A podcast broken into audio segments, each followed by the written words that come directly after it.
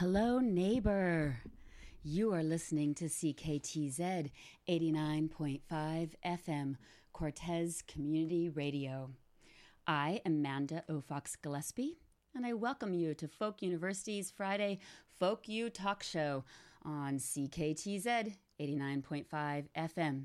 Just a reminder, you can get all of our old shows um, at the CKTZ website, which is cortesradio.ca, and you can also find them on cortescurrents.ca.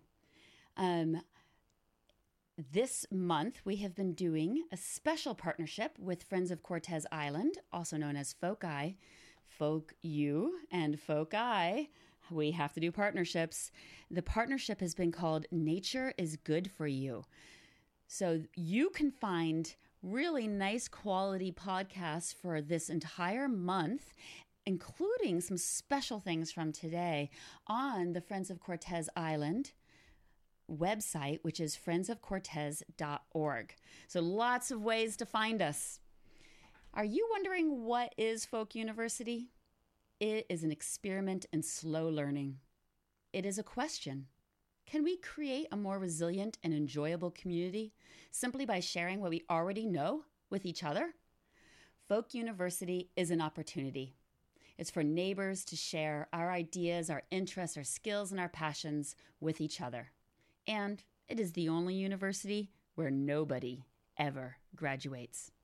Today, I am really excited to welcome Sobhana today to the radio to talk a little bit more about something we introduced last week, which is forest therapy. I am also trying something brand new today where our speaker, Sobhana, is entirely doing the show on the phone. So we are all going to see right now whether I have successfully managed this crazy operation um, and if she's here with us. Sobhana, are you here with us? Manda, I'm here. Can you hear me? I can. Hooray! Excellent. I have to take moments to celebrate my successes. Excellent. So thank you so much for being willing to to join us in this slightly strange format. Um, we're all getting used to slightly strange formats in the time of COVID, but it's also been a really exciting time to get to try out new ways to interact with each other. So thank you, Sobhana, for being part of the experiment. Oh, it's my pleasure, Amanda. Thank you to you and to Foci for the invitation. So today, you're going to talk to us a little bit more about something called forest therapy. Will you tell us what that is? Sure. So, um, forest therapy is a Japanese inspired healing practice of bathing in the atmosphere of the forest to receive its medicinal and therapeutic benefits. So the term forest therapy is used almost synonymously with the term forest bathing, um, which is more commonly known, and that is a translation of the Japanese term shinrin yoku. So the practice originated in Japan in the 1980s. Um, it's often referred to as the ancient art of forest bathing, but actually this particular practice originated in the 1980s. Um, when Japan was experiencing a technology boom, a mass urbanization, people were starting to spend a lot more time indoors um, and at desks, not um, as much out- outside in their bodies. And so um, the society experienced uh, a significant increase in stress levels, cancer, autoimmune diseases. And um, the, the Japanese government noticed this and, and began a, a research program to try to address the health crisis.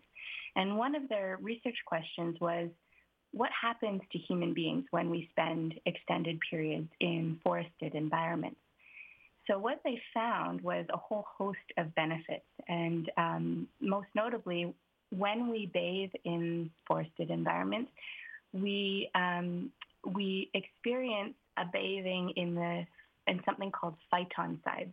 So trees, as a way of protecting themselves from from harmful insects and germs, they emit something called phytoncides, um, which which affect us as humans when we when we bathe in them. So because we have evolved with nature and in the company of trees through millennia, when we bathe in these phytoncides, they stimulate the creation of a special type of white blood cell in the body, in our bodies, called natural killer cells or NK cells.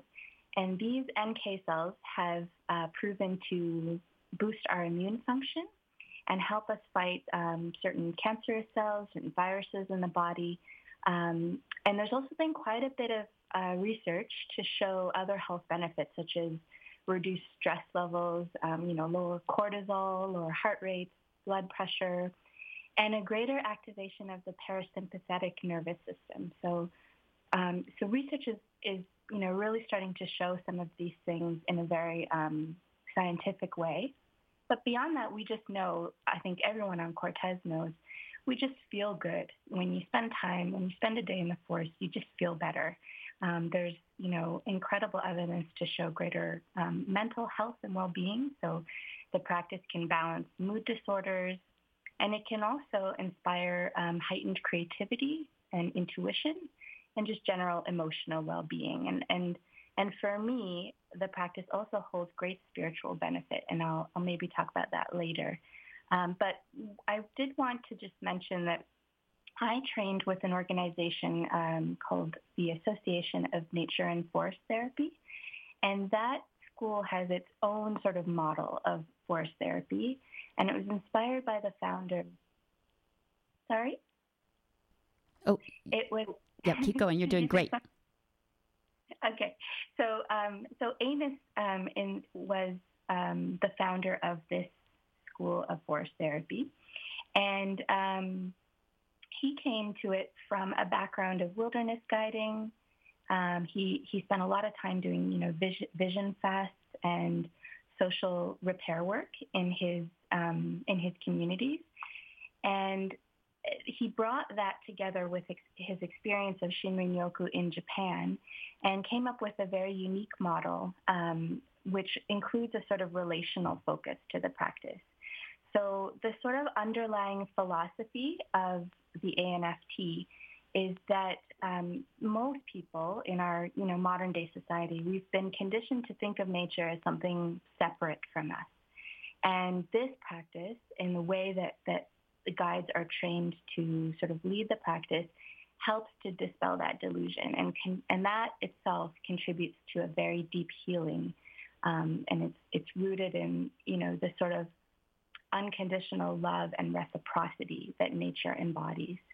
So for me this is a great you know spiritual benefit and it's what nature poets and sages have been pointing to since the beginning of time that you know when we can come into um, our into a experience of the present moment and sort of shut off the discursive mind, um, wondrous things start to happen, and that's really sort of a, tr- uh, um, a true healing of mind, body, spirit. I'm particularly drawn to um, the language that I think you just used, which was the social repair work aspect of mm-hmm. of the founder, and um, that's really resonating with me because I think if I thought about forest therapy, um, or to the extent that I have thought about forest therapy, it was really about kind of the personal meditative aspect, not so much uh, that really beautiful relational idea that you're discussing. Um, mm-hmm, absolutely, yeah, and I think that's something. It's interesting because now in this in this time of um, you know social distancing and the pandemic, we are making adaptations to the practice um, so that you know people can have some access to it. But really, um, a guided forest therapy walk is very much a group practice, and so it really embodies this kind of relational aspect. Um, I've created a, a, little recording for um, folks on Cortes to practice.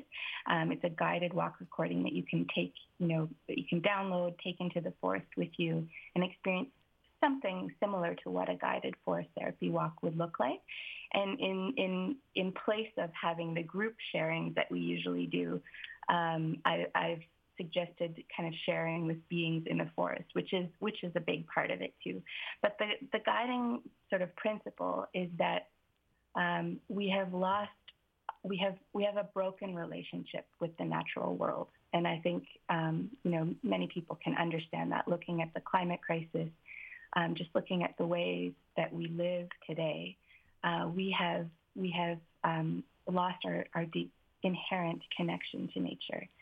And this practice for me really kind of reawakens that relationship. And we start to not only feel the connection, but we start to realize we are also a part of nature. You know, we, we always have been. Humans are a part of the natural world. And that's why in the forest therapy school, we talk about it as the more than human world because the natural world actually includes humans, you know, and so this, this, you, through these kind of very simple sensory practices, we start to kind of feel, feel and I would say know on, in an intuitive way that we are made up of the same elements as the natural world around us. And we develop a sort of relationship with nature that is um, is much more um, based, rooted in kind of principles of of love and reciprocity, kindness um, that influence and affect, you know, all of our other relationships and the way that we treat, you know, the more than human world as a society. So that was, I think, one of the, the major motivations and inspirations for Amos uh, because he had been working with restorative justice and social repair work in his communities. They used something, um, a, a, a, model called the Way of Counsel.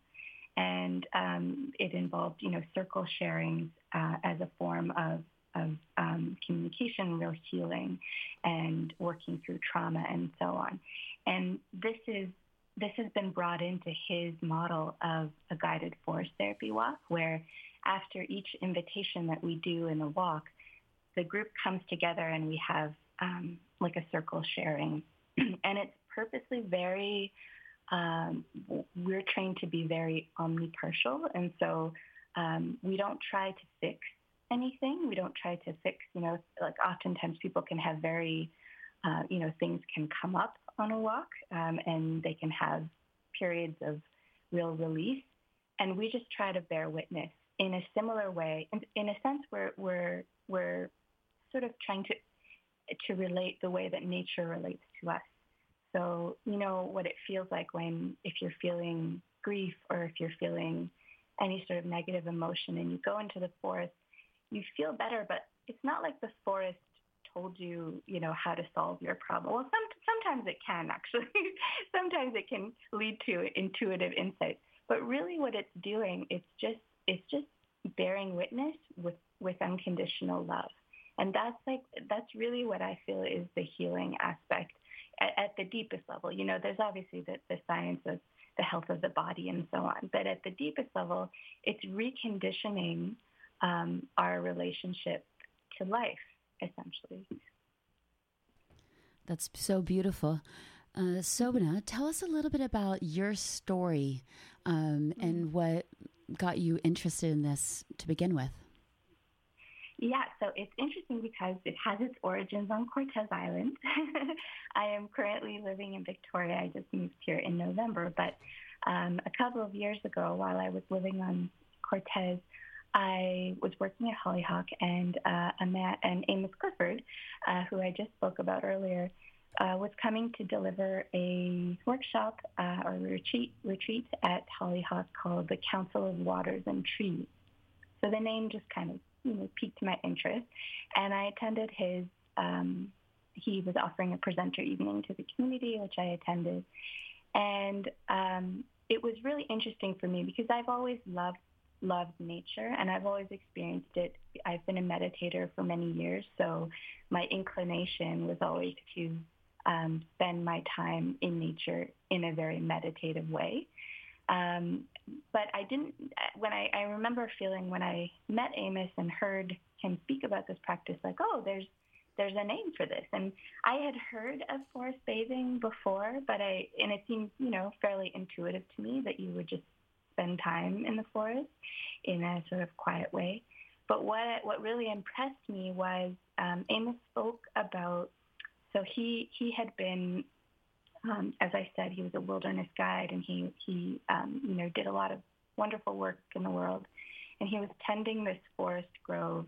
I believe it was in Sonoma County or somewhere in California, and um, and he would communicate with the trees, you know, which which I think for Cartesians, that's not such an unusual idea. for most people in the world, it would be, but the idea that we would speak to the trees, ask them for, you know, guidance or, or, um, you know, have some sort of a dialogue. And so he was engaging with the trees, and what he heard them say at one point was that they were thankful to him that he was, you know, taking care of them, and he was at that time, I, I think he felt very much that how we can protect nature is to keep people out of it, you know, to just keep humans away from it as much as possible. Um, but what, what, to his surprise, the trees told him was that they, they wanted him to bring more humans to experience this um, nature in a different way. And so um, it really kind of, his story kind of struck me. And what also struck me was that he had developed this very unique sequence um, to a forest therapy walk, like a, a specific um, set of what we call invitations um, to lead people into um, a certain state of being where they can really um, receive the maximum benefit of their time in the forest.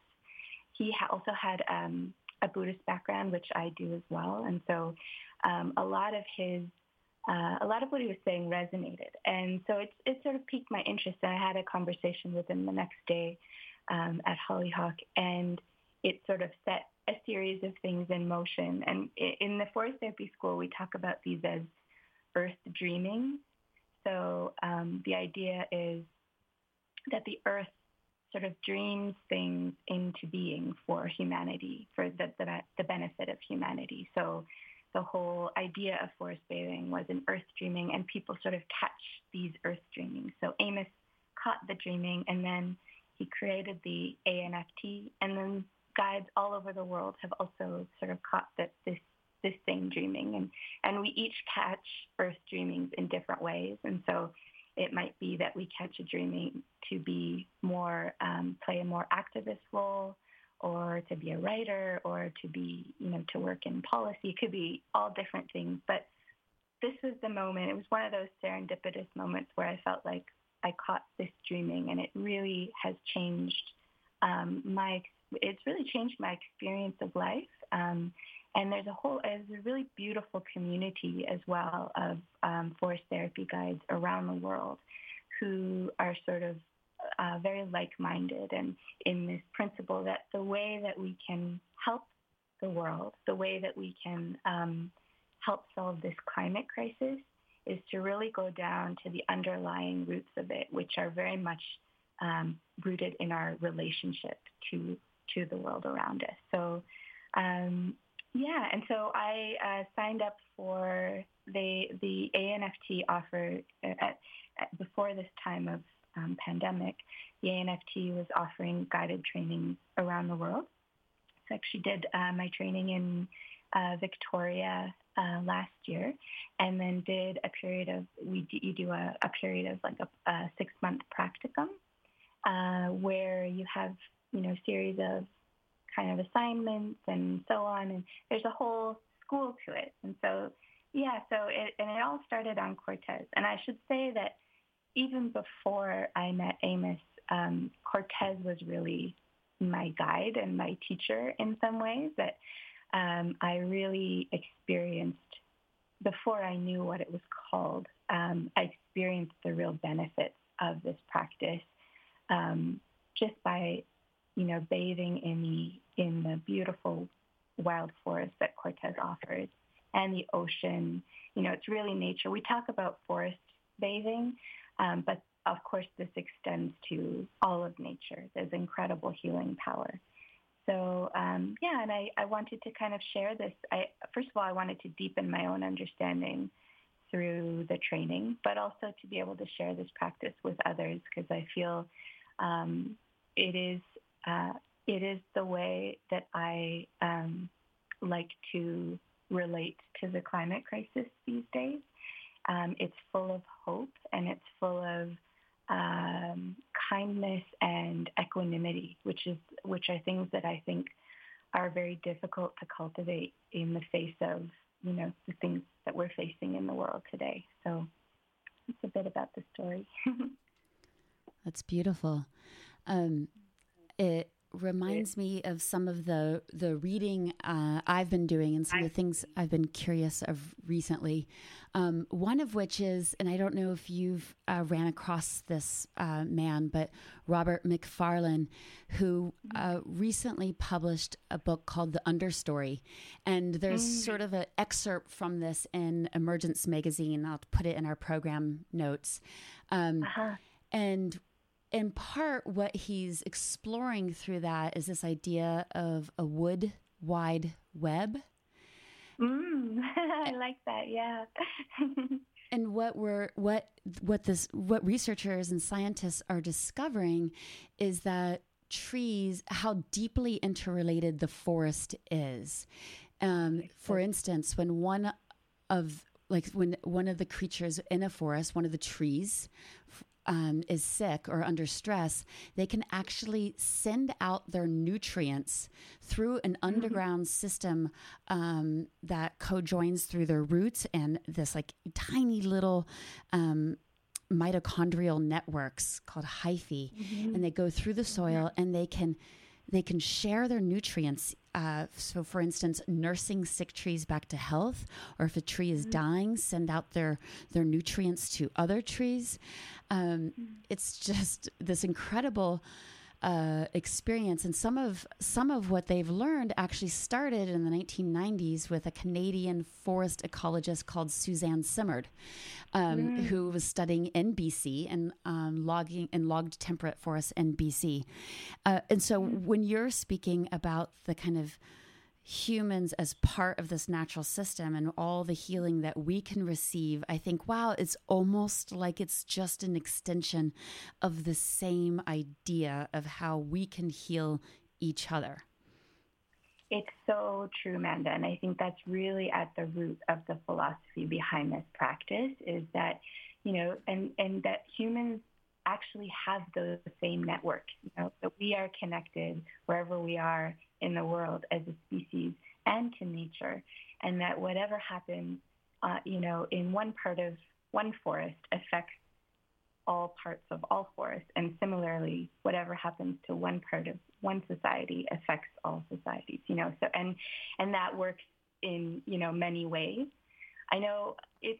Yeah, this practice has really sort of changed the way that I see that interconnection, just even on a practical level. Like I recently traveled um, to Portugal, and you know, but in the past when I traveled, you know, you notice kind of cultural differences. You notice, you know, different foods. You you really are like interested in the in the people, and I noticed like I was most interested in the different trees there, which is which is you know I I attribute to this practice and and what I found is, you know, I because now that I've been doing this practice for in a very intentional way for a while, whenever I meet a new tree, I I try to communicate in some way. And when I say communicate, it's it's more like a heart-based, you know, like empathetic kind of communication.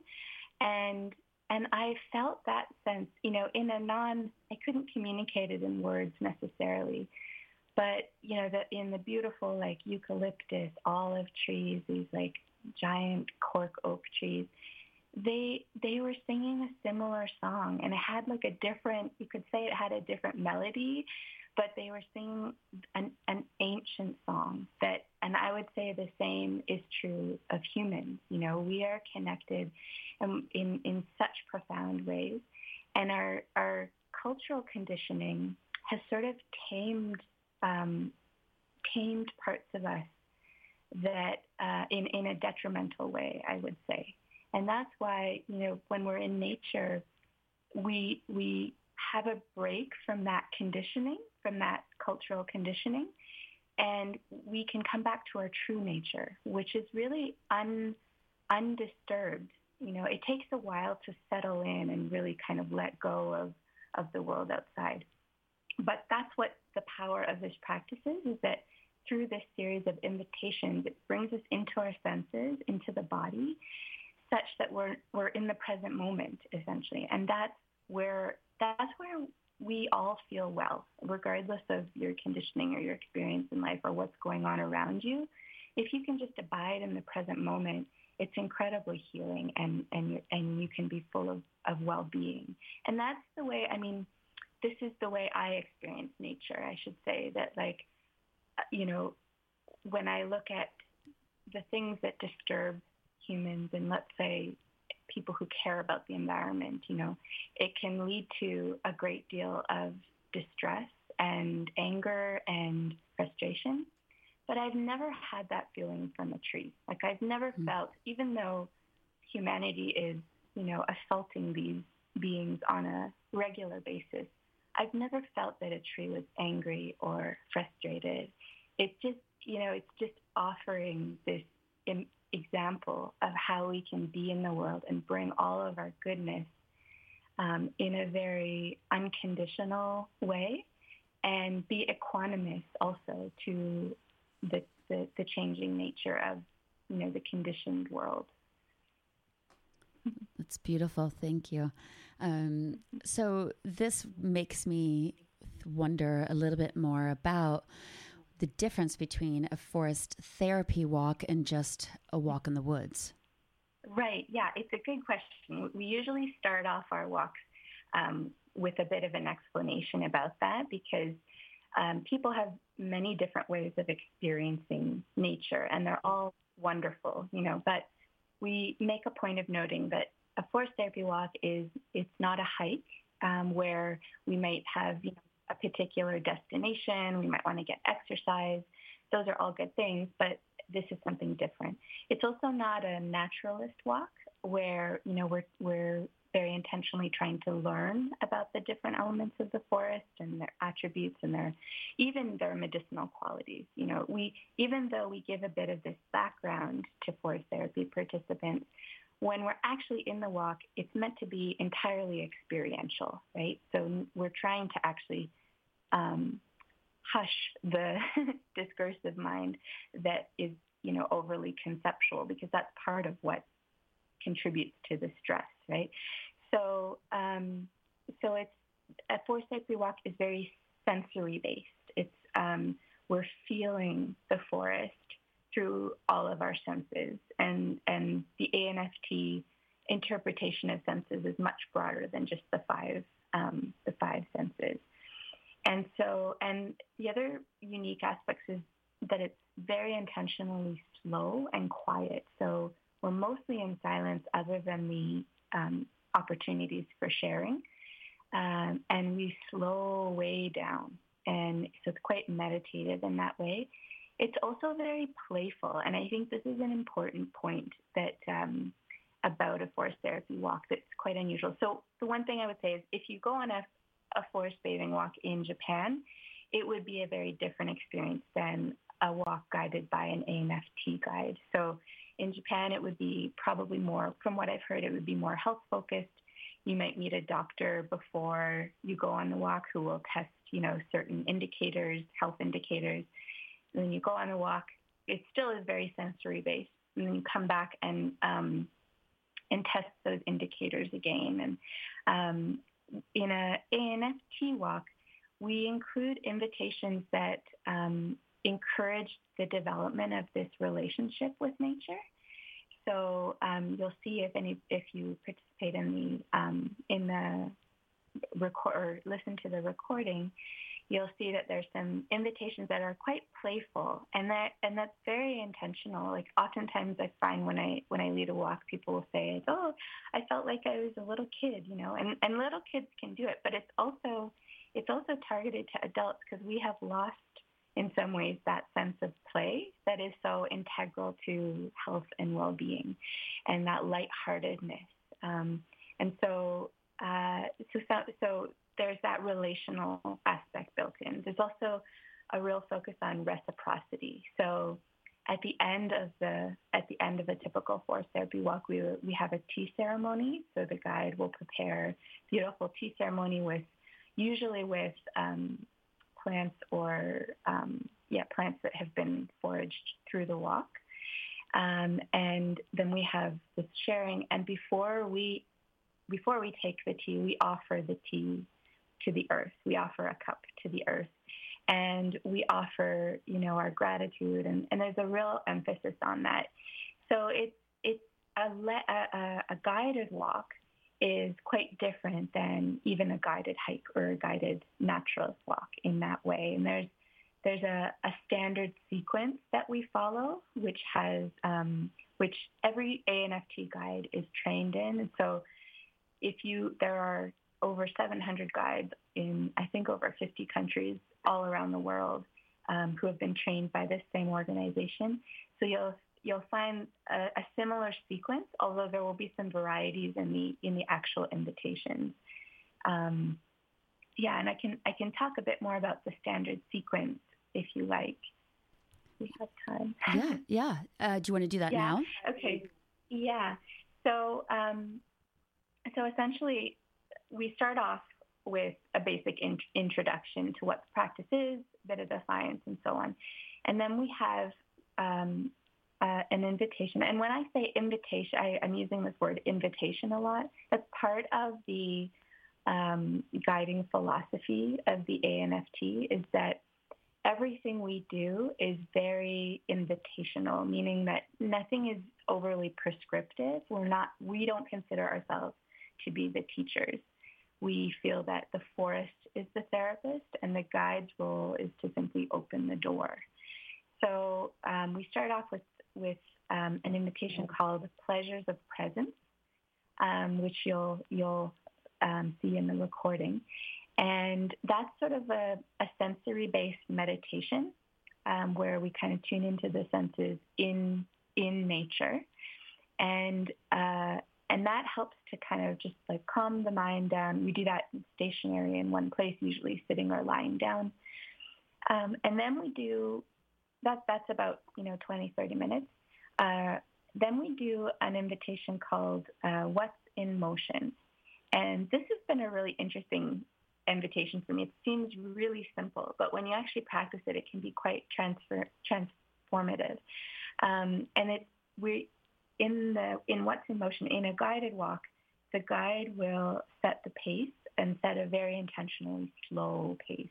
And some people have a lot of trouble with this if they're if they're used to kind of rushing through their lives, it can be quite anxiety producing. But you settle into it after a while to just walk really, really, really slowly. And the simple invitation is to notice what's in motion around you. And I'd encourage anybody, even if you don't listen to the recording, to just try this um, when you're in the forest, to just slow down, really slow down, and um, tune everything out except to notice what's in motion. And it can be very soothing, a soothing exercise. It really kind of, if you're, if you're, if you have a lot of like mental activity and you're, or you're overthinking something, it, this is a really simple way to just kind of ground down and, and get, get back your focus, you know. Um, so we do that. And at the end of those um, two invitations, the idea is that we have brought people into uh, something called liminal space. And so as guides, we're trained, um, and this is probably the most interesting part for me about a forest therapy walk is that um, with the support of the natural world, of more than human world, we um, and you know tuning into our senses, we come into uh, a sort of an altered state of, of being, which in this school uh, and in you know some psychologists have called it liminal space, and it's the idea that we've crossed one threshold from the reality that we once knew into this sort of holding place before we've gotten to the place of integrating a new reality. So it's this kind of like middle place that is full of possibility. It's where it can be quite um, uh, like we don't quite know what what's happening, what's you know what's left or right or what's up or down. Everything is um, held in this kind of place of not knowing, but we're we're beneath our thoughts in some way. So this is a place, um, I won't get too much into because this is like one of my favorite topics, but um, it's a place where humans can experience that sense of timelessness and, and I would say deep bliss and peace, um, which is beneath our everyday thinking mind. And in that place, beautiful things can emerge. It's the place where transformation can happen. And so, um, so the idea of the first two invitations is that they slow us down enough that and and bring us into the body, bring us into the senses, so that we can come into this place of liminal space. And as guides, we have to have sort of one foot in that liminal space too, because that's the space where intuition um, is born, and that's the space where um, we hear what the forest is speaking to us through, you know, through our hearts. So in that space, once we've brought guided people into that space, then we sort of pass the baton over to the forest as the therapist. So at that stage, we start what are called the partnership invitations. And in partnership invitations, what, what we mean by partnership is we are partnering, the guide is partnering with the forest to intuit what kind of invitations would be most appropriate to bring about the best uh, or the most appropriate medicine for the individuals on the walk. And so it's very much, this is one thing that's different in a guided walk. You know, I, I have suggested some invitations, but on a real, uh, like on a, on a real um, guided walk where I'm there with you or where a guide is there with you, they will be, they will be um, intuiting uh, what is needed in the moment it, and the idea is that the part that the forest is telling them what to do. and so it's um, so we've made an adaptation for these times of social distancing, but that's the benefit of a group walk with a with a led guide, uh, with a guide leading the walk, um, in in that they're um, they're they're they're guiding this process in a very intuitive way, and so oftentimes we'll go in with a plan, and then the forest will tell us something totally different. And, and we're trained to learn how to tune into that and go with it.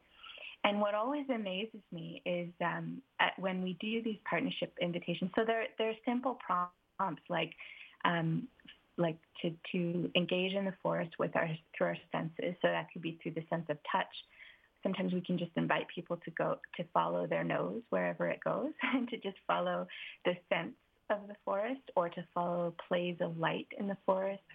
Um, it could be to, to go and actually just sit with a tree and um, you might be holding a question, like a question that's deeply troubling you, um, to just sit with that tree and see if the tree has anything to say about the matter. There's like endless variations to these partnership invitations. And the idea is, and they're done solo. So I give the group a prompt and then they go out and do it for 20 minutes, come back and share. And what's so beautiful is I've seen this time and time again in, in the few guides, the few walks that I've guided and also walks that I've participated in that other guides have led, is that everybody comes back with something different. Everyone, and it shows how uniquely conditioned we are as humans. We need very different medicines, you know, but the forest has them all. And it brings them about in a way that's unique to each individual. That's why we leave that part to the forest and we just, we give these very open invitations. And then, so we do a couple of those depending on the length of the walk.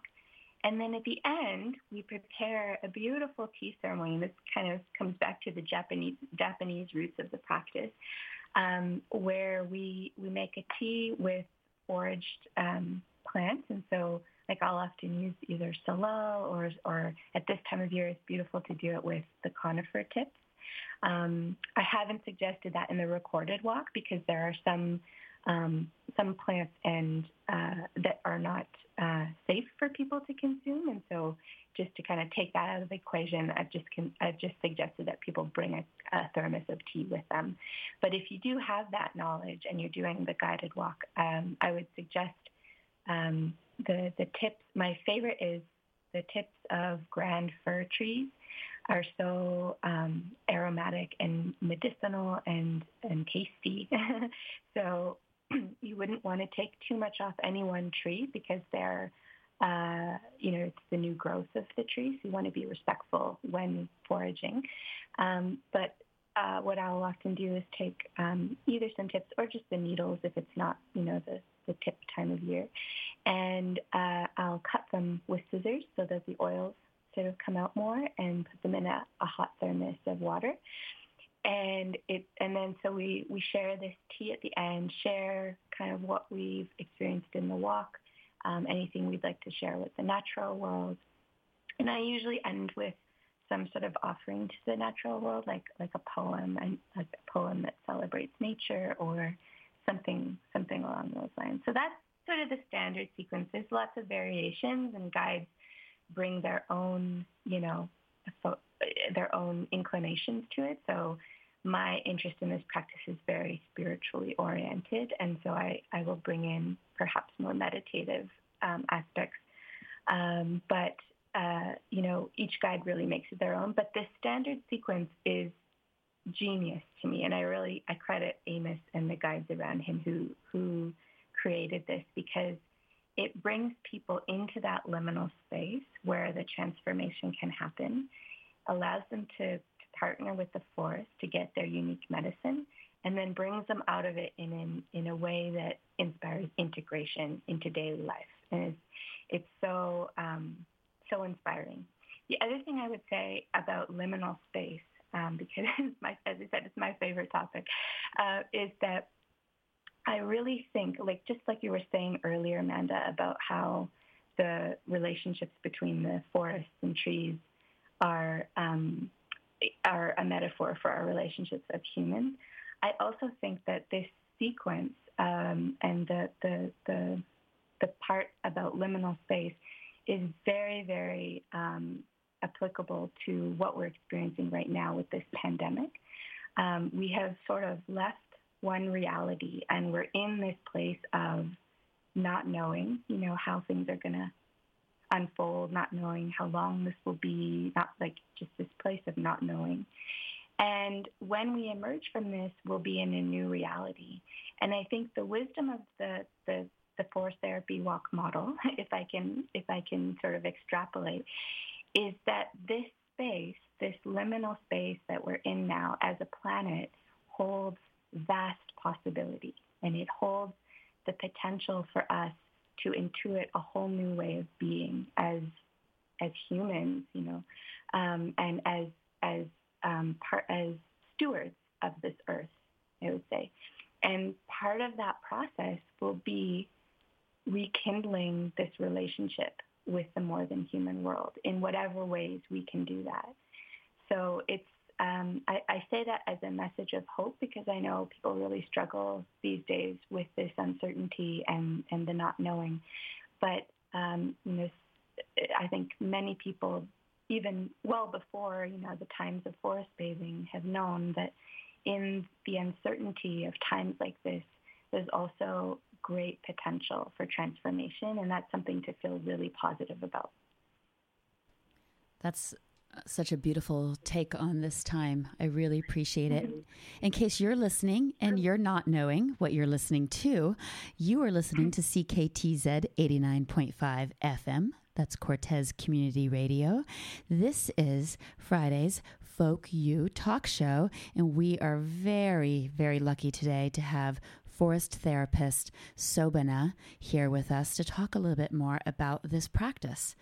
Um, so that I, I, you when you brought up this idea that the forest um, is a therapist the guy just opens the door, Sobhana, I was like, oh, I, I like that um, as an idea, but he didn't really understand it. And then as you walked through um, the steps and the invitation in detail, I felt like, oh my gosh, I, I deeply want to experience this liminal space. And mm-hmm. it does feel, right, almost otherworldly, um, mm-hmm. this time and all the potential that this time then holds. So I like that seed of potential that you're planting within us. Um, mm-hmm. so, t- can you tell us a little bit more um, about how how that how, this practice has changed you, how this seed has grown within you in your own life. Mm-hmm. Yeah, I, I think, you know, I, I've always loved nature. And I grew up, you know, as a little kid, I, I grew up playing out in the forest. And so it's, it's sort of, it felt, it feels natural to me. um, and I, I always loved experiencing it in a meditative way. I've been a meditator, a Buddhist practitioner for um, several decades now, and, and really always the Buddha himself, you know, always used to praise um, the conditions that the, the forest offers for um, for spiritual practice and for liberation. Um, but I think what I've what's really changed for me from from the specific practice of forest therapy is this relation relational aspect. So as I said, you know, in the past when I traveled, I didn't I might have noticed the beauty of trees, um, but I wouldn't have uh, like interacted with them in the same way that I do now. And it's not just trees, you know, it's plants, it's it's um, rocks, it's every it's other humans. It's a it's a different um, it's a really different way of being in the world, and and I've found tremendous benefit from it. So apart from the the general kind of healing benefits that we've talked about, I think for me it's really awakened this intuitive um, aspect. So as guides, we have to kind of cultivate that um, ability to partner with the forest in this practice, and so it's awakened. I think we all have that potential, but we we probably um, we underestimate our ability to communicate with with the the more than human world. I know it felt very uncomfortable for me at the beginning um, when we, you know, were encouraged to to talk to the tree and, and try to intuit what it's saying back. I felt like I was making it up in my head. you know, that that's often how we doubt ourselves when we're we're cultivating our intuitive capacities. Um, but the more that I did it, the more I realized, like, no, this is this is this is a very natural process, and it's also I'm not making it up because there are insights that come forward that I couldn't have possibly thought of, you know, on my own. And I feel um, I don't really need to know what's happening. I just know that it works. You know, I just know that this, that when I when I tune into a being from the more than human world and try to have a conversation, it responds, and we have uh, and and there are insights from that interaction. So I do that a lot more now, just as a matter of like I don't think about it, I don't consciously do it, um, but it just it's just the way that I move now in in terms of the world around me. It also strangely enabled me um, to leave uh, a more wilderness kind of uh, place. Like I, you know, I was I think I would say, I think it's safe to say I'm a bit attached to nature. I, I really would always prefer to be in wilder settings and, um, and didn't want to leave Cortes and was a bit, you know, wary, wary of what that would bring. And I still think I, I would prefer to be in a kind of more forested environment, but I've, I've started to, I've started to notice how everywhere we go, we are to, we are surrounded by nature and the more than human world, and we are made of the same elements. So it's enabled me to be in the world, um, I would say, in a more equanimous way. Um, the other thing I would say is it's really influenced my, my work in the world. So now I, I'm working in environmental policy, and I, I have done that. I did that in the past as well before my years on Cortes. And I remember this moment. So after I be after I started the training, um, Amos Clifford and, a, and another lovely guide named Christy Thompson. They usually come to Hollyhock every year. So if people in Cortes are interested, I'm not sure what's happening, what's going to happen with the pandemic, but if they do ever come back, I'd, I'd, I'd really encourage anybody on Cortes to um, sign up for one of their workshops. So they um, they had come last year um, and I participated in this one uh, workshop they led, which was also called Council of Waters and Trees, as I mentioned at the beginning of the talk. And it was it was this beautiful experience where, um, I mean, I won't tell you the whole kind of whole experience, but essentially we one of the main elements was we were asked to um, spend some time with a particular being from the more than human world, and then we we came back together as a council of waters and trees and we, we literally held a council. So we each spoke on behalf of this being from the more than human world. And I think about that experience um, so often. It was such a beautiful um, experience for me, and because what happened was, you know, you go and you and you it it it feels sort of imaginative and um, you know playful, but then we came together. So I I was um, given the uh, being of ocean. So I spent you know some days with the ocean, really trying to tune in and and kind of um, be empathize and understand this being from a heart perspective. And others, you know, were salal or like a sword fern or a whale, like different elements from the more than human world. And then we came together at the end and we held this council. And I, I can't speak for everyone else, but I can say I was quite surprised the things that came out of my mouth in terms of the messages that I was relaying on behalf of, of the ocean. And some of them are things that I wouldn't have, you know, I didn't really hold in my own consciousness. I, they weren't things that I would have thought of before. But we held this council and, you know, people were like, it was a very emotional, beautiful release of all of these, um, all of these messages that the natural world was trying to communicate to us. And they're not always messages that we think right? Like so we know we know how we know ways that we're harming the environment and we think oh you know that's where we need to focus. But sometimes the natural world just says like i'd like you to sing me a song you know or i'd like you know like it that usually the messages that come through are much more heart oriented and and healing in that from that way because when you get those things in order the rest of it works itself out. You know, like when you really develop and cultivate this love of nature, you will protect it because you value it and you understand its importance. And so, so I would say that that has now that I'm working actually back in because at the time I remember thinking like, oh, I, I wish I had had this practice back when I was working on, you know, for government on environmental policy because we don't, you know, we don't invite the cedars to our policy tables. We don't invite the ocean but but I saw the the the potential of that um, experience and how real it is. Like how now I I try to invite them, at least in my mind, into like the discussions and and and and you know specific actions that I'm um, contributing to to help the world because I trust the wisdom of the natural world much more than anything my mind can concoct, you know. And that's where the power of the intuition, you know, really shows itself that for lasting healing, for lasting um, healing for the world, it needs to come from that heart-based place. It needs to come from that intuitive place. And it's, it's like, a, it's such a win-win because you feel good. You don't feel stressed or traumatized or frustrated. Um, and it's more effective, I think, you know, just when you, when you, when you are intuiting and acting from that heart, heart-based place.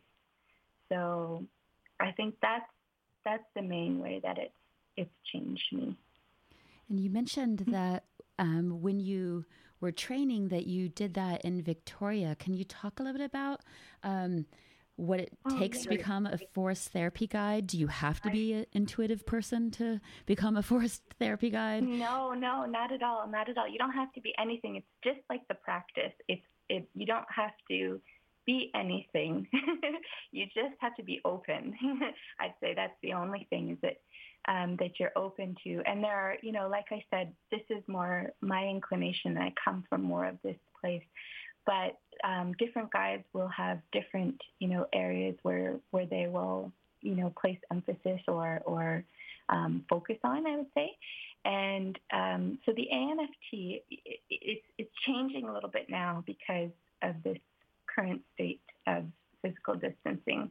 Um, so the the trainings used to be you would do um, a one week uh, training with a particular cohort of other trainees.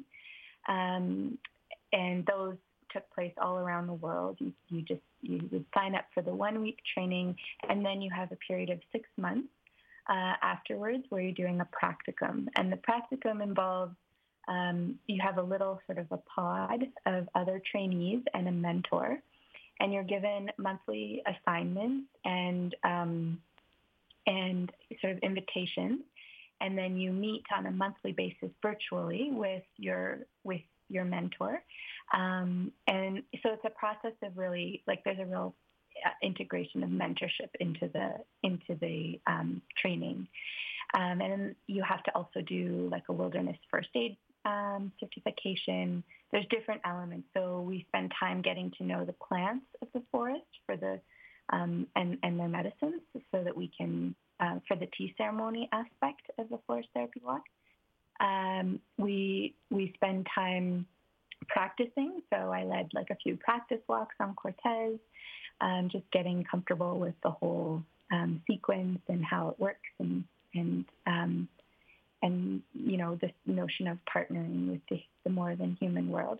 And you know, I would say like I believe that we are all very intuitive.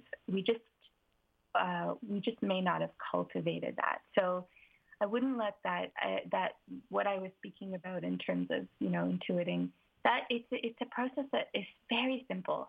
You know, it sounds some of this all sounds really esoteric and mystical and magical, but that's actually more our nature. You know, I would I would say that we are we are um, inherently intuitive and magical beings, but we've just been conditioned out of that.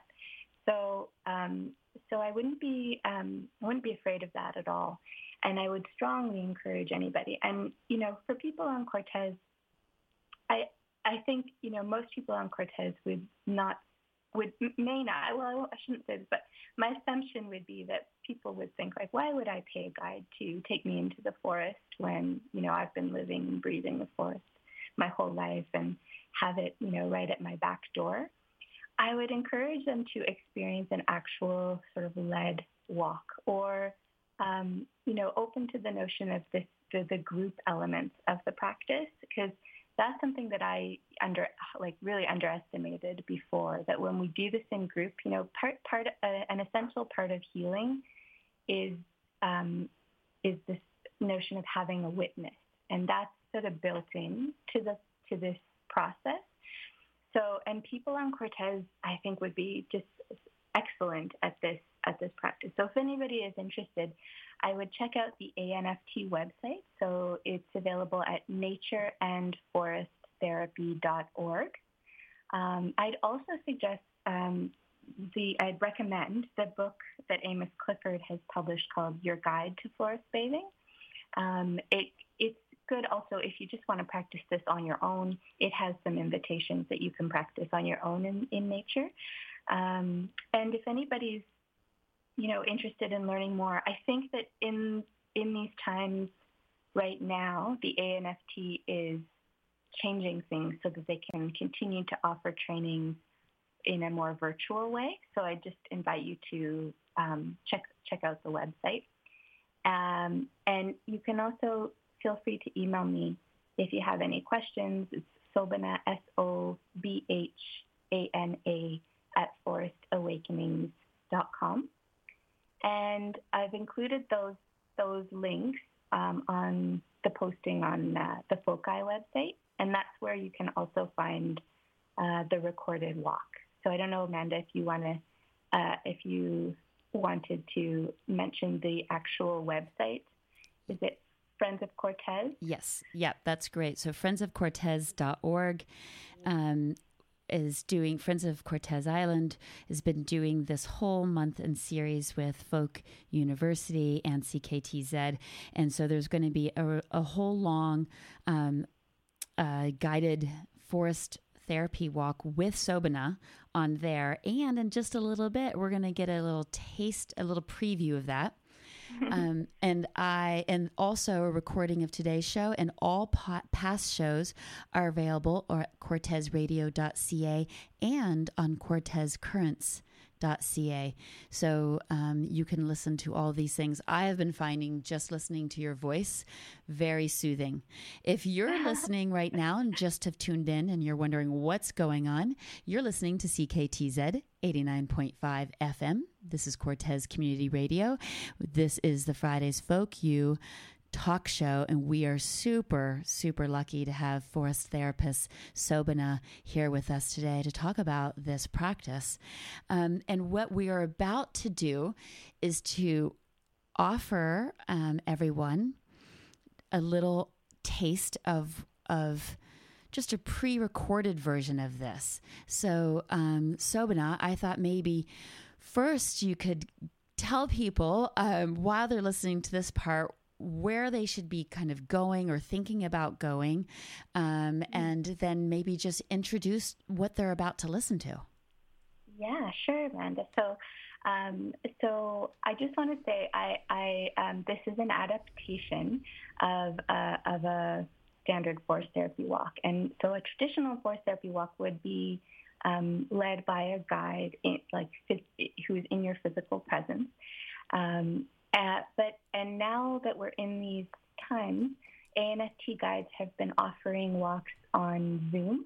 Um, so as cl- as close as you can get to being sort of physically together, and they're I was actually quite impressed at how um, effective they are. I did one with my mentor who lives in in Costa Rica, and so it was really actually quite beautiful. She was on her video in a Costa Rica forest and I was here in Victoria. There were people in um, in Europe and all across North America participating, and we all would share together on Zoom. So it was quite it was quite amazing.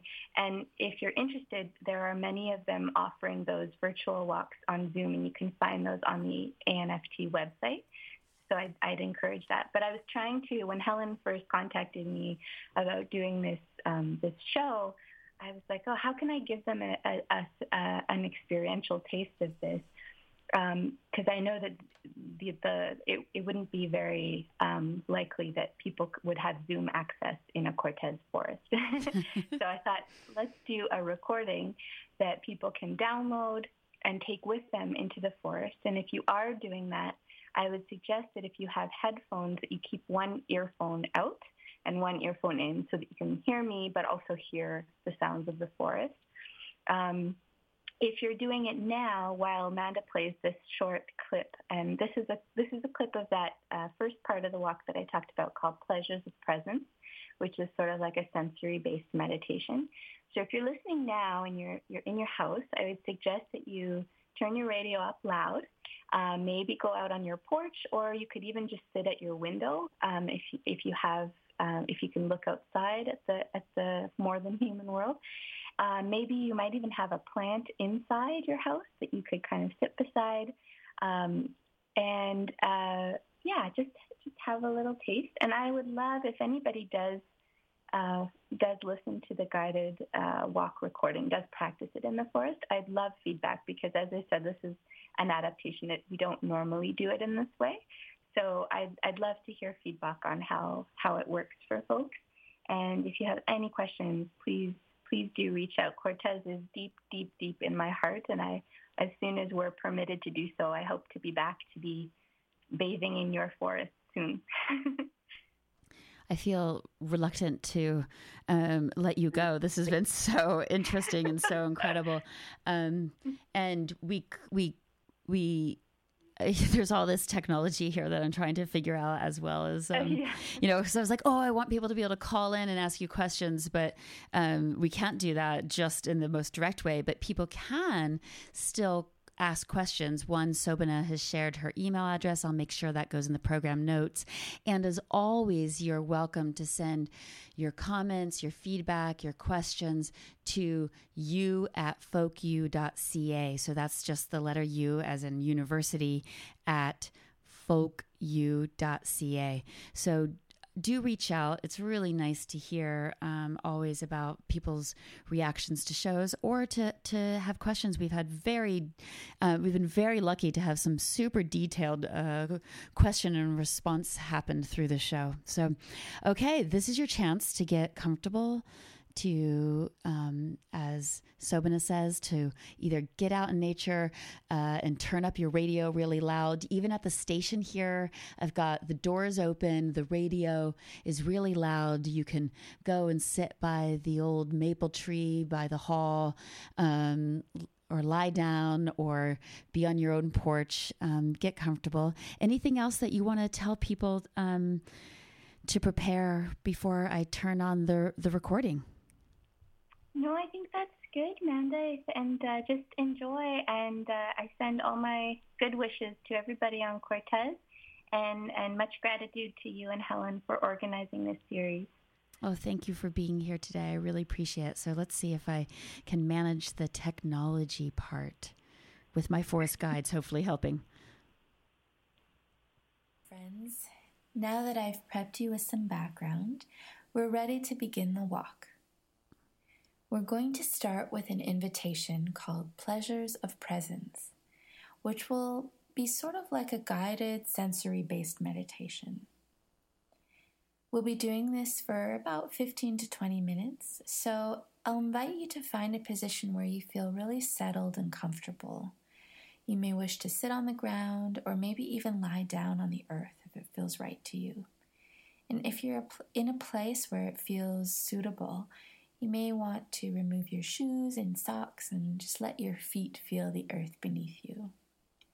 The key is to just feel very comfortable so your body can relax and ground into the earth as much as possible. You may wish to pause the recording at this time as you find your position and then start again.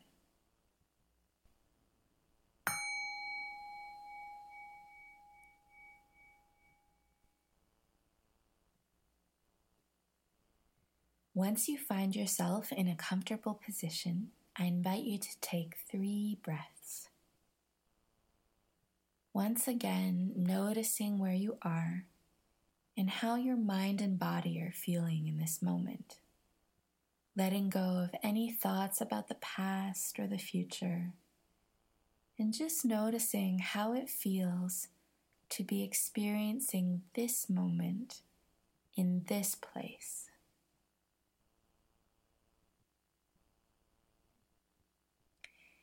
If it feels right to you, I invite you to gently close your eyes.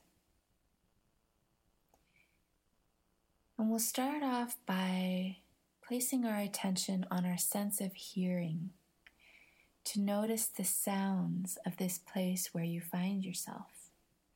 What kinds of sounds do you hear?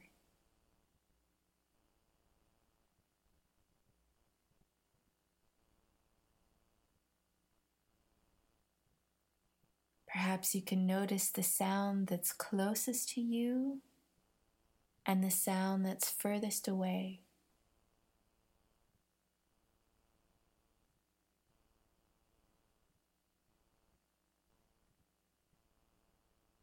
Sounds that may be coming from the human world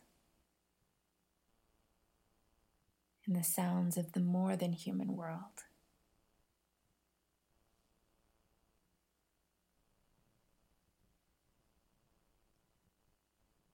What is the loudest sound that you're noticing and the quietest?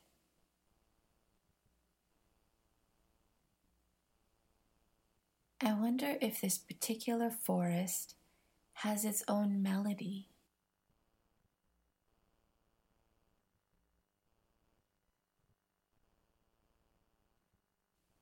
What do you notice about the song of this place?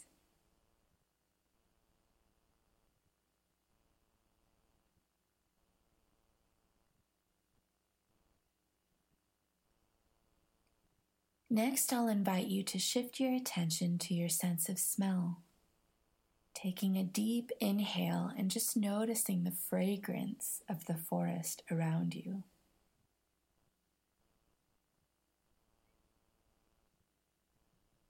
You may wish to move your head from side to side and notice any changes in the smells around you.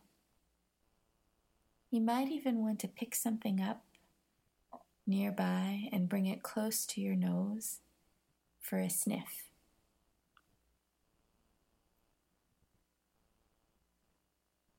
I wonder if this particular forest has its own perfume.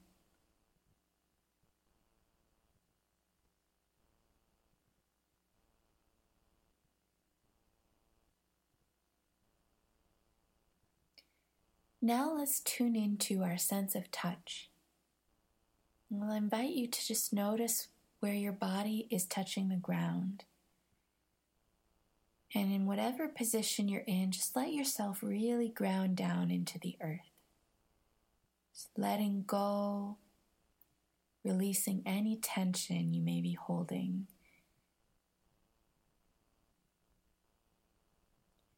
Feel how the earth is holding you and supporting you with its solidity. And just release into that. Release into the embrace of the earth.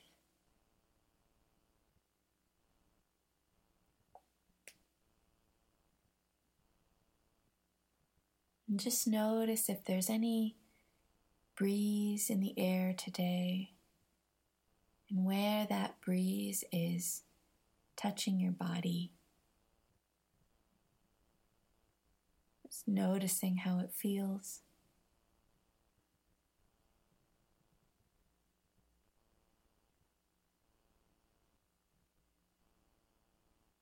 Maybe noticing at the tip of your nostril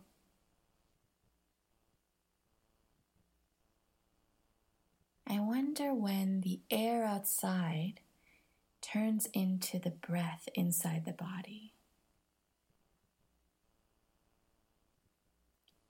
When does the breath of the body turn into the air outside?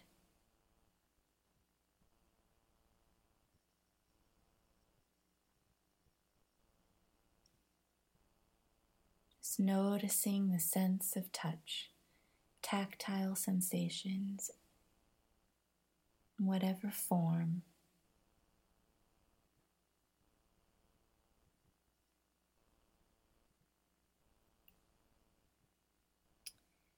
And now, with our eyes still closed, let's go deep into our imaginal sense. I'll invite you to imagine that you're looking down on your body here in this landscape and that all the trees and plants and creatures of the forest are gathering around you, welcoming you here to this place. Just picturing them in your mind's eye. I wonder if they have some message for you today. Just give your imagination free rein. What messages do these beings have? It's coming through into your heart's knowing.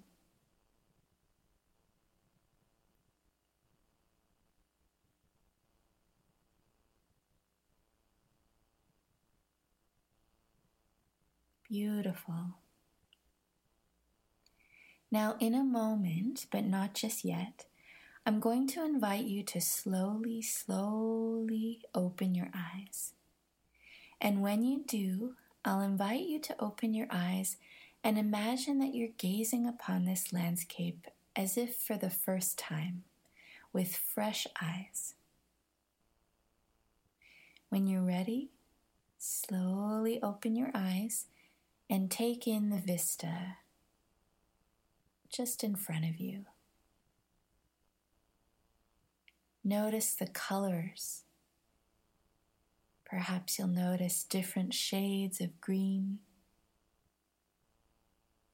the blue sky, the brown soils of the earth. Just noticing all the colors. Perhaps you'll notice the plays of light and shadow. Notice what's in motion and what seems still.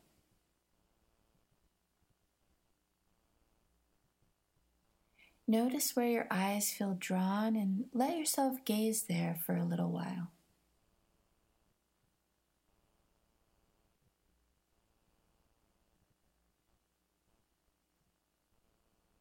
Just taking it all in.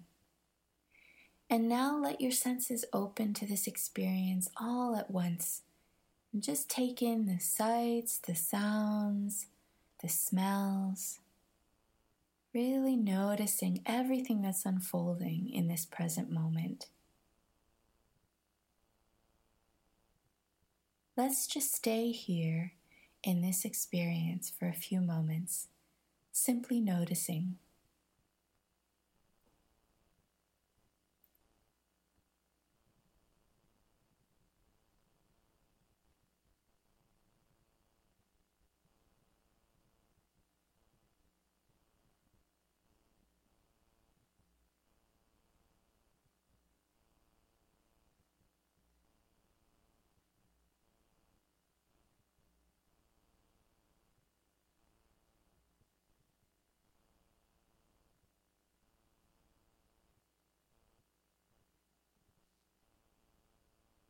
Lovely. Now I'll invite you to just do a quick sharing. Without thinking too much about it, just say one word speak it out loud that captures what you're noticing in this moment. And say it loud enough that the forest can hear you. What are you noticing?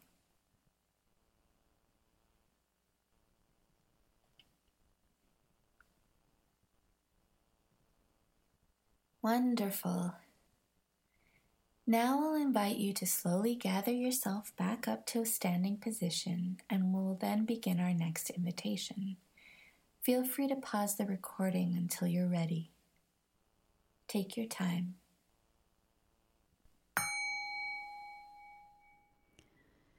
You are listening to CKTZ 89.5 FM Cortes Community Radio. And that was forest therapist Sobhana leading us through a guided forest therapy walk.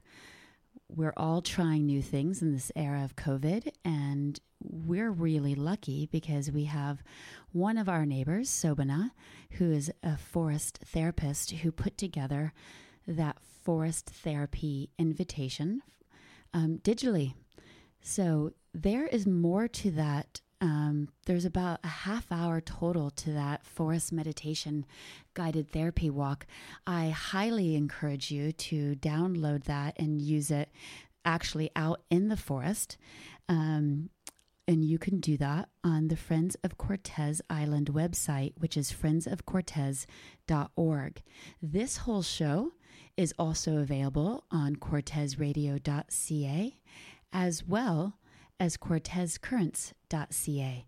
So I hope you'll check out past episodes, listen to this, and also find that guided forest therapy walk that we are so lucky to have had made for us.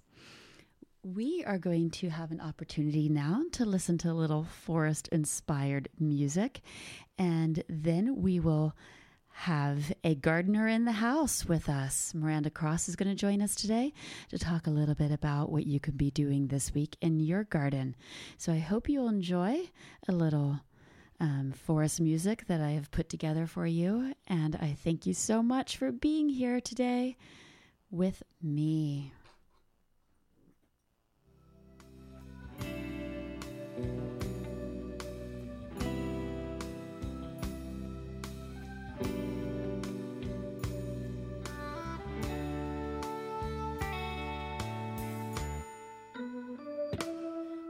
The secret grove where the waters flow. We will come and go in the forest. In the summer rain where we will read again, we will learn the code of the ancient ones. In the forest.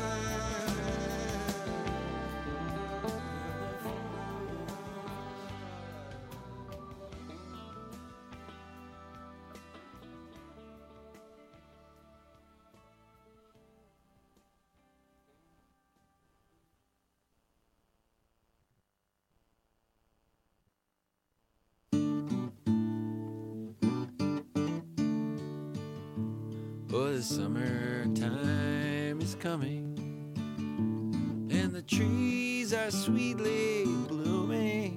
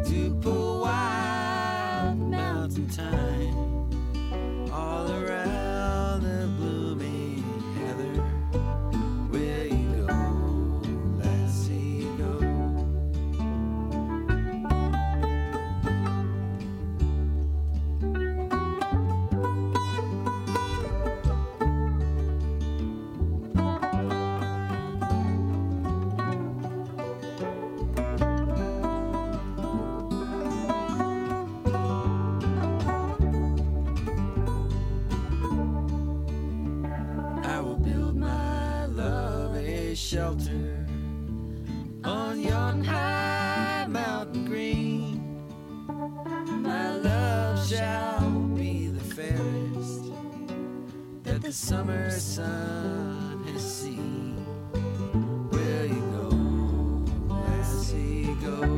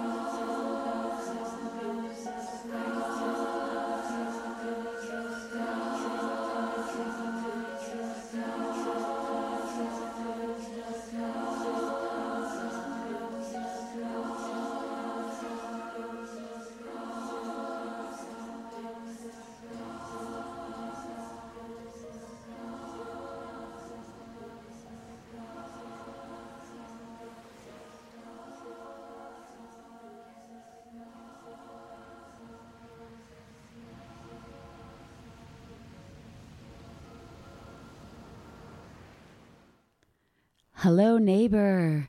You are listening to CKTZ 89.5 FM Cortes Community Radio.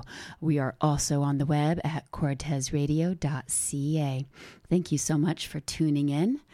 I am really excited now to have in the studio with me Miranda Cross, who's another one of the many talented garden types on on Cortes. She is an ecological designer and maintenance of of green spaces of all sorts. And one of her areas of expertise that she was just, in fact, doing some more training on today is in wetland restoration.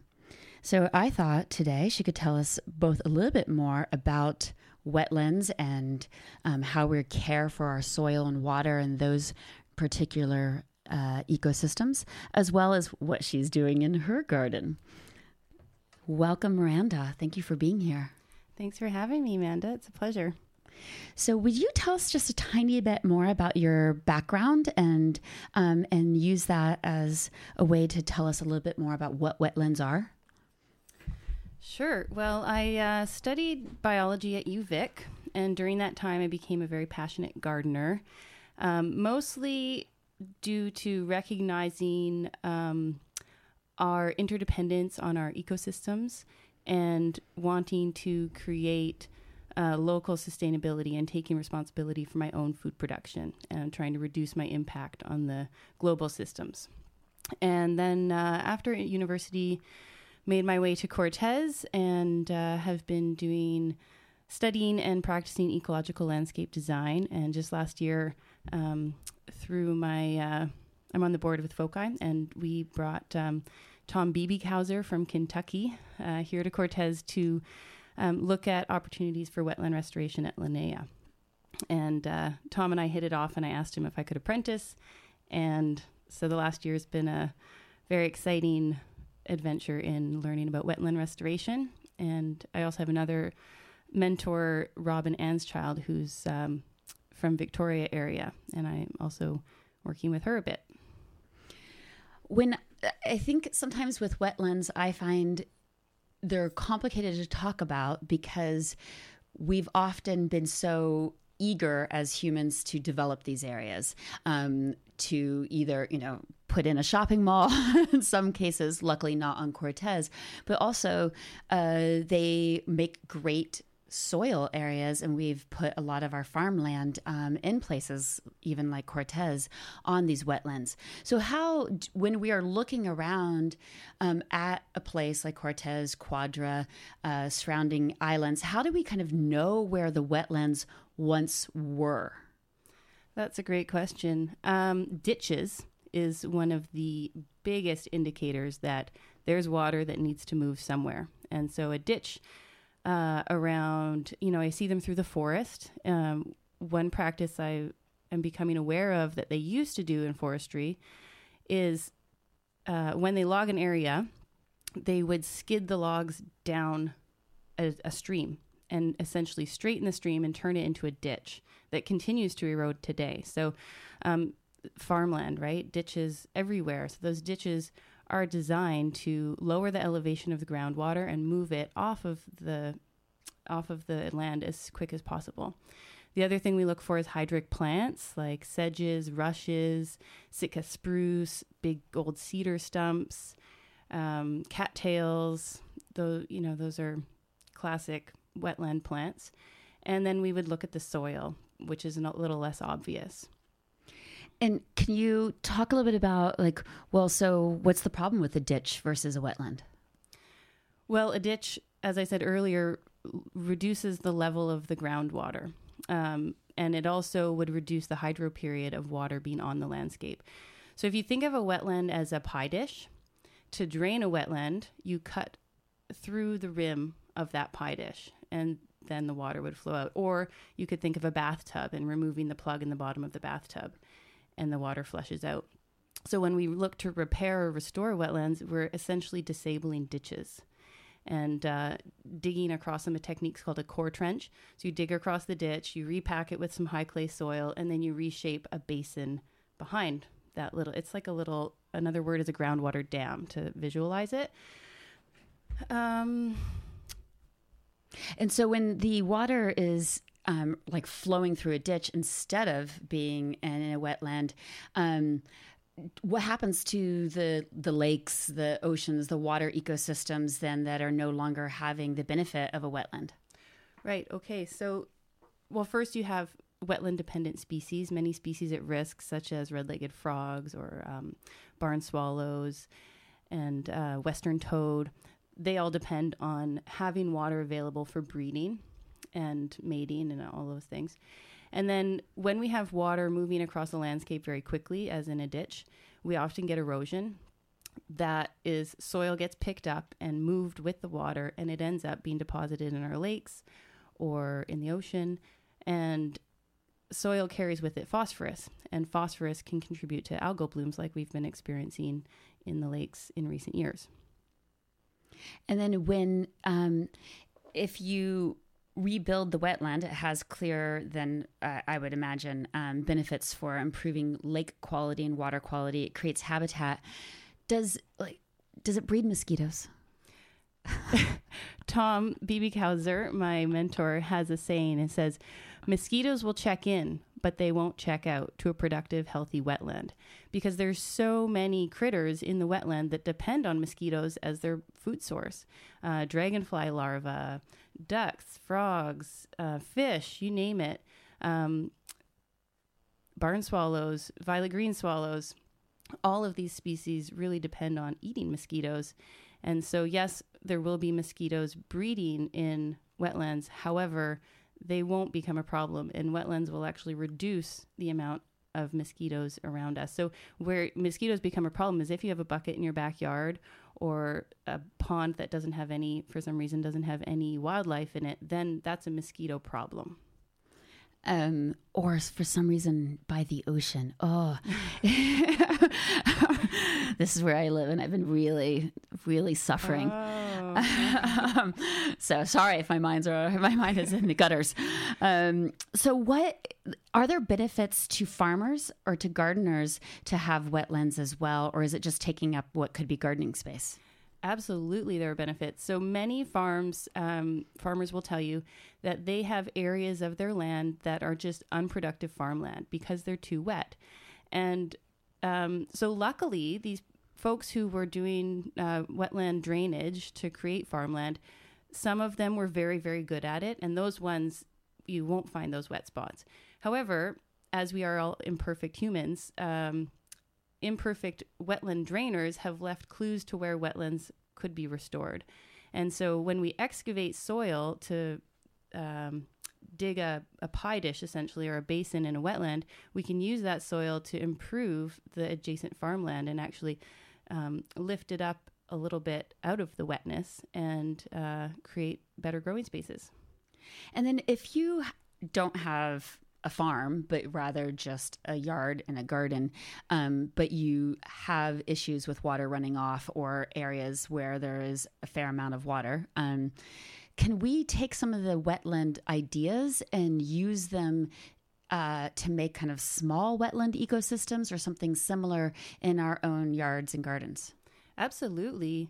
If you have a ditch or a seasonal stream, um, it yeah, you can reshape that into a rain garden or a bioswale and create little basins that could hold water sometimes or help to infiltrate water into your landscape. And in terms of capturing water, um, if we have water running across the surface, we want to slow it down and sink it and store it in the in the soil. That's um, where it's most effective and will last the longest. I um I love that idea.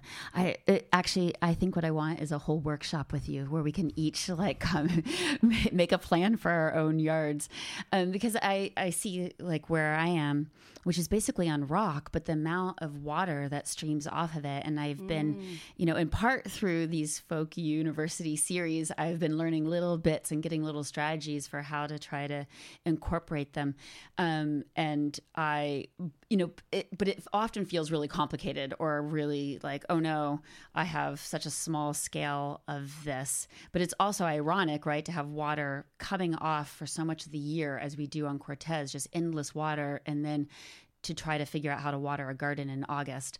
Um, so I like the idea that I could get better. so I promised also that I was going to ask some very self-serving questions.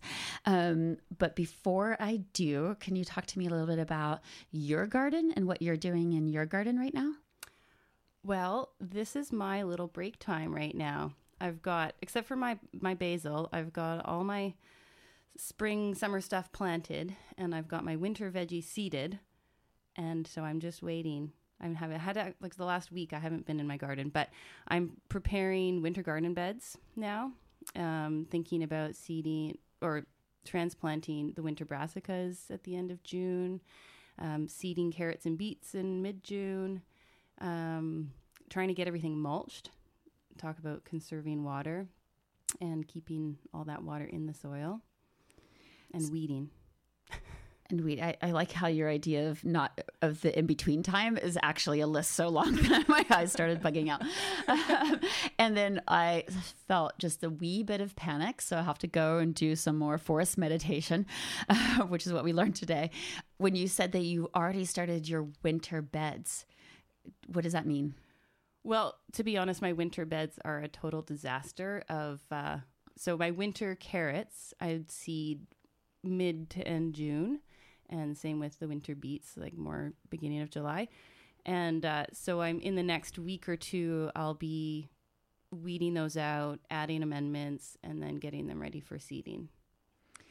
So this kind of gets to what I'm trying to figure out in my garden right now. This is largely not because of me, but because I have had a, a, young woman who's much smarter and better in the garden than I am living with me for this uh, entire spring. Um, so who's who's been really good. So for the first year, I have a garden that is producing something other than just nasturtiums, um, um, and so all of a sudden I need to harvest things like early kale leaves. We have some peas, lettuce, things like that. Radish, I have an amazing bed of radish greens. And I realize I do not actually understand the principles of harvesting and how I start thinking about using these same beds or how I would harvest so that then I can plant more things. So, can you talk about like when you're harvesting?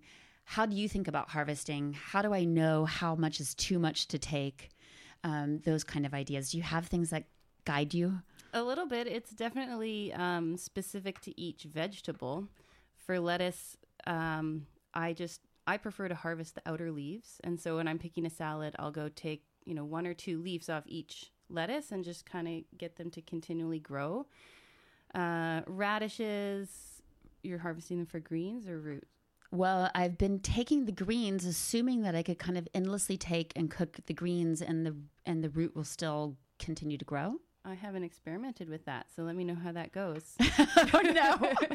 but once the radishes get to a certain size, most varieties don't hold in the ground that long. So I just kind of go through my radish, or same with carrots or beets, and I pick out the ones that either look like they're too close and need to be thinned, or that are the biggest and then I take them and I eat them. And yeah. then do I reseed?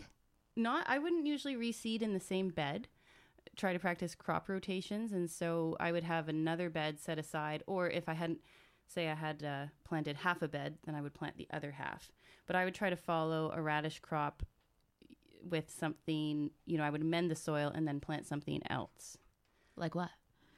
You got to be really detailed with me. I'm not very smart with well, gardening. Well, one thing I'm experimenting with this, this is the first year I'm trying it is doing um, a radish. This is a bit off topic of your question, but doing a radish crop that I would leave in the ground, cut back and kill, and then do a no-till seeding of carrots after. So maybe next year we could talk about that and how that works out. um, but usually I try to think of my first say I had a brand new garden, the first thing you want to plant is something that would fix nitrogen and build the soil. So, like peas or beans or some kind of legume. Following that, I would do something that's a bit more of a heavy feeder, say greens like brassicas or lettuces. And then following that, I would do something that's fruiting, so tomatoes or squash. And each time I add some a new crop, I'm amending the soil in between, adding compost or manure or whatever I have available. And would that happen even in one one garden season, like one year that you would do peas and beans, then do greens? Or is that year after year when you're rotating through your beds? Mostly year after year as you're rotating through the bed. So the final one would be a root crop because they're they need the least amount of bang. Um, so carrots or beets or radishes. Yeah. So what I try to do, say my garlic is going to come out mm, July, I would try to put in something for winter in that spot after. So if I'm like going to do some winter lettuces in a cold frame or some winter kales or brassicas that I already had started and could hold off until then. Um, and so my carrots and beets are going in where I had my brass my winter brassicas from last year, which are right now all flowering and the bees are all over them, and I'm just kind of letting them do that until I need to put the carrots and beets in. So I try to I try to um, time certain crops that are um, complementary to what was growing before for the next seeding. If that makes sense. Oh, sometimes gardening feels complicated, but yeah. okay. So, and then you talked a little bit about mulching. So, everybody that has given advice this year has has stressed how important mulching is. So, I in my great exuberance to do what I am told by my mini folk university gardening instructors have mulched all of my beds mostly um, with like straw. No, maybe it's hay. Um, Hay and has seeds, straw doesn't. okay, straw. Okay. So with straw, and then I sort of was looking it up, and it doesn't seem like most people choose straw. Um, so could we talk really detailed about what do you mulch with, and kind of what you're looking for in an ideal mulch?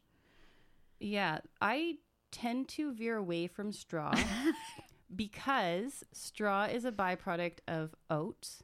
And if you're not getting organic straw, you're likely getting straw that's been sprayed with glyphosate. And I think we all mostly know about glyphosate and Roundup and all those baddies. Uh, so I prefer what I can get locally if I can. I try to do a lot of leaf collection in the fall, and I try to mulch my beds really heavy in the fall so that in the spring I'm kind of moving mulch around. So as I'm clearing one bed of the mulch over the winter, I can put it on another bed that maybe might need mulch because there's young things coming up. Seaweed. Seaweed is one of my favorite mulches. I just put it right on, I don't rinse it. Um, and seaweed is so full of micronutrients and really, really great, especially for things that will fruit like tomatoes or peppers.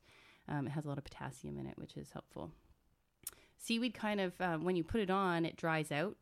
So you might need to remulch with more seaweed or whatever you can get. Um, I also do recommend people try alfalfa, which is a little bit more expensive than straw. Um, but I've heard from the folks at, uh, you know, everyone knows Shar-Kare and Campbell River. I've heard from them that um, alfalfa is less likely to have been sprayed with Roundup because they're not harvesting the grain from it. And what about grass clippings? Sure. Yeah. Grass clippings are great if you have lawn. Um, you don't want to put them on too thick because they can make a bit of a mat and start to get really hot. Um, even if you you could either spread them out and let them um, dry out a bit and then put them on, or uh, just put them straight on, but not too not too thick. Um, I'm experimenting this year, and I think my neighbor Sam is also experimenting with um, horsetail. I have a ton of horsetail in my garden, so much so that I feel like I'm never going to get rid of it. So I'm just chopping and dropping weeds. Weeds make a great mulch. I just chop and drop, like rip them out, throw them on the bed, especially in the hot sun. They bake, they die, and all of the nutrients that the weeds are taking out of your garden are just going right back into place, composting them in place. You should see the face that I'm making at Miranda when she's saying this. I am so shocked. So, okay, now are there some standards around this? Like, I'm not sure I would put horsetail in my garden because I don't have any horsetail on my